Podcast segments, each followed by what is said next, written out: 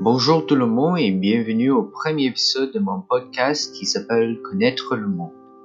Ici, je vais parler à propos des problèmes plus pertinents dans le monde, comme les problèmes sociaux, politiques, environnementaux, etc. Et pour ce premier épisode, on va voir les problèmes dans les communautés autochtones du Canada, spécifiquement le problème d'éducation.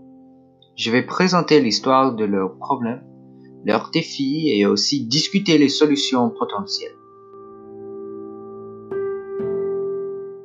Pour bien comprendre ce problème, il faut d'abord comprendre l'histoire de ce problème. L'origine de beaucoup de problèmes autochtones peut être trouvée dans un document signé en 1867 qui s'appelle le British North America Act.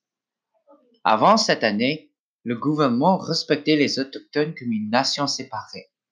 Mais quand cette loi a été adoptée, les autochtones sont devenus une partie de la couronne et le gouvernement pouvait créer les lois qui les contrôlent. Ça, c'était un tournant, car le gouvernement pouvait commencer à assimiler ces peuples. En 1884, le Indian Act a été adopté.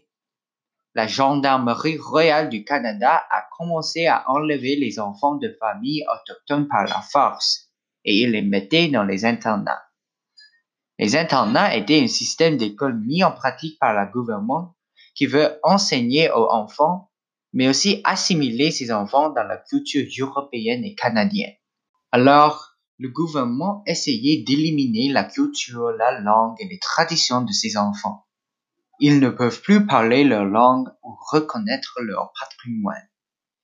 Depuis 1884 jusqu'en 1996, 150 000 enfants étaient mis dans ces internats.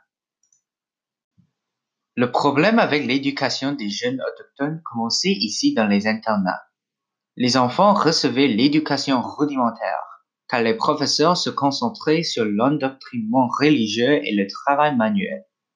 Les filles étaient enseignées comment cuire, coudre et nettoyer, et les garçons étaient enseignés comment cultiver, forger et construire.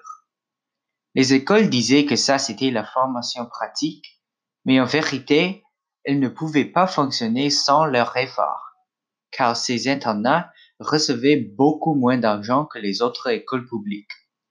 Avec si peu de temps dans la classe, les étudiants ont reçu l'équivalent de l'éducation de 5e année quand ils avaient 18 ans. Quand ils ont reçu un diplôme, ils ne pouvaient pas retourner à ces vies, car ils ne pouvaient plus parler leur langue, ils ont perdu leur tradition et ils n'ont pas assez d'éducation pour travailler. Tout au long de leur éducation, les étudiants faisaient face à l'abus. Les survivants se rappellent d'avoir été frappés, sanglés à leur lit et violés. En outre, la mauvaise hygiène publique, le manque de nourriture et le sous-peuplement ont causé plus de 60% des enfants à mourir. Il va de soi que ce programme était injuste aux autochtones et a causé beaucoup de problèmes pour eux, comme les problèmes sociaux, culturels et psychologiques. Les effets de ce parti de l'histoire canadienne peuvent être vus aujourd'hui, même si le dernier internat était fermé en 1996. Beaucoup des chefs, professeurs, parents et grands-parents dans les communautés autochtones aujourd'hui sont survivants d'internats. De plus, les enfants des survivants font face à ces effets aussi, même s'ils n'assistent pas les internats eux-mêmes.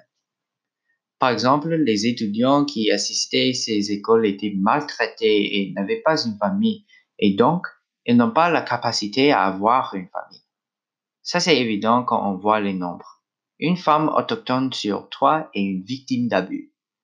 Cet abus casse beaucoup des familles autochtones, répétant le cycle dans la prochaine génération. Ces événements ont causé les autochtones à se méfier le gouvernement.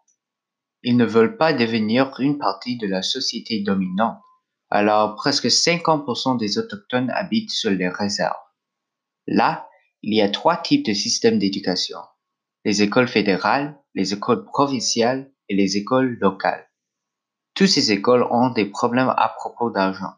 Les 3 reçoivent 20 à 40% moins de financement que la moyenne, continuant le problème de l'éducation dans les communautés autochtones. Aussi, à cause de son manque de financement et son emplacement isolé, ces écoles ne peuvent pas trouver les professeurs qualifiés. Elles ne peuvent pas donner assez d'argent pour qu'il y ait quelqu'un qui veut travailler si loin.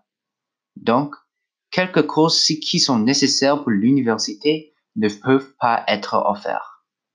C'est aussi difficile à aller aux écoles à l'extérieur de la réserve à cause de leurs ressources limitées. Le financement fédéral pour les autochtones augmente chaque année par seulement 2%, mais les frais de scolarité augmentent 4,4% chaque année.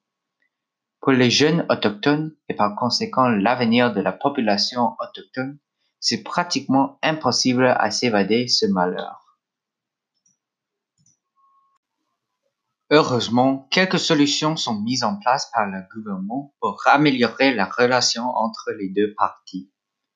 Il y a aussi les entreprises et les écoles qui collaborent avec les communautés pour assister à leur crise d'éducation. En premier, le gouvernement essaie d'assurer plus d'éducation dans les réserves pour que les autochtones ne doivent pas sortir leur mode de vie pour recevoir l'éducation suffisante. Il le fait par donner plus de support financier aux écoles dans les réserves. Un bon exemple est le First Nations Technical Institute, une université à Tyendinaga, Ontario. Elle est possédée par les autochtones entièrement, alors ces étudiants peuvent se relier avec une communauté autochtone quand ils apprennent. Cette approche communautaire a été réussie.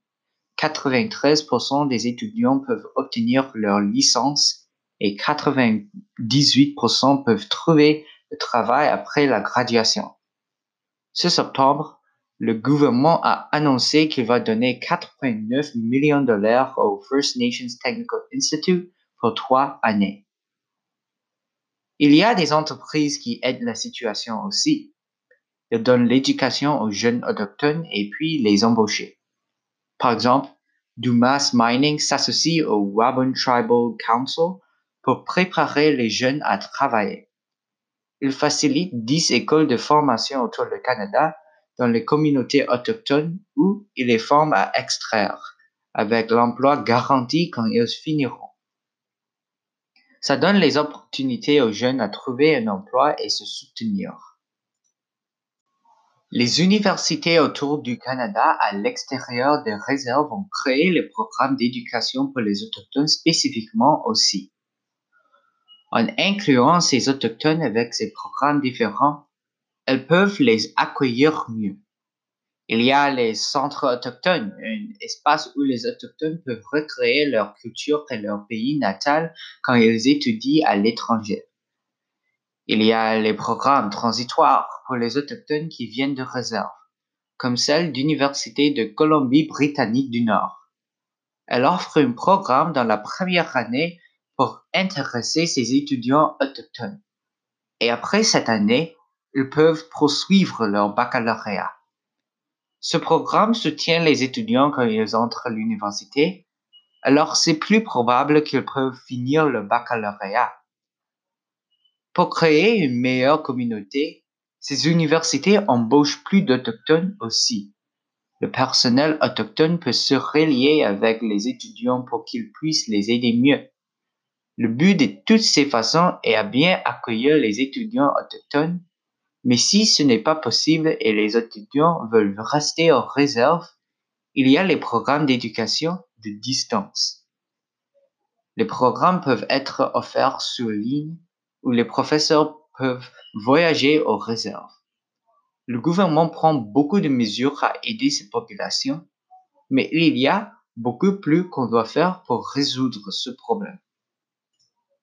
Maintenant, il y a une crise d'éducation dans les communautés autochtones. Ce problème a une longue histoire avec les répercussions sérieuses et même si le gouvernement essaie d'améliorer la situation, il y a beaucoup plus qu'on doit faire. On doit faire plus pour qu'on puisse devenir un meilleur citoyen. La première étape est que tout le monde sait ce qui se passe. Et puis, on doit agir. Pour commencer, on peut donner l'argent aux charités. Il y a Inspire, Moose Hide Campaign et plus. Je vais donner quelques liens sur mon site et j'espère que vous le regarderez.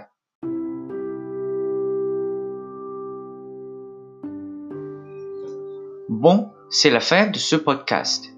Merci à tous de l'avoir écouté et j'espère que ça vous intéressait. Si vous avez des questions, demandez-moi et je vais leur répondre dans le prochain épisode. J'espère que vous allez me joindre encore. À bientôt!